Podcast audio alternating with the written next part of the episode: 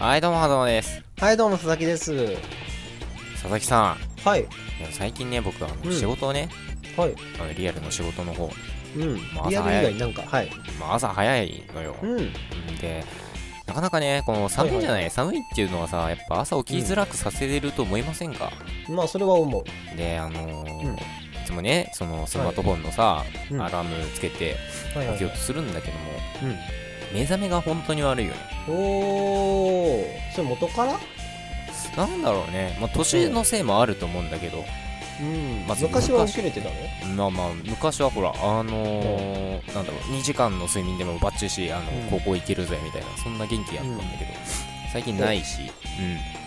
まあ、高校がないからね。うんうんであのすっきりこううんなんか目覚める方法をこう探してるんだけど、あのね、やっぱね、起きた瞬間っていうのはやっぱテンション低いよね。低いよねだから僕もそのままね、無理してね、あの、顔洗いに行くの。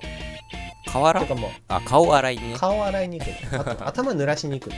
うんうんほんともう嫌をなしに起きちゃうから、うんおすすうめ。んなるほどもうしょうんもう速攻でシャワー浴びてねあ、そうそうそう。もう頭だけ突っ込みに行くかなるほどなら。うん。そりゃすっきりしそうだなえ僕はね、うんまあ、うん。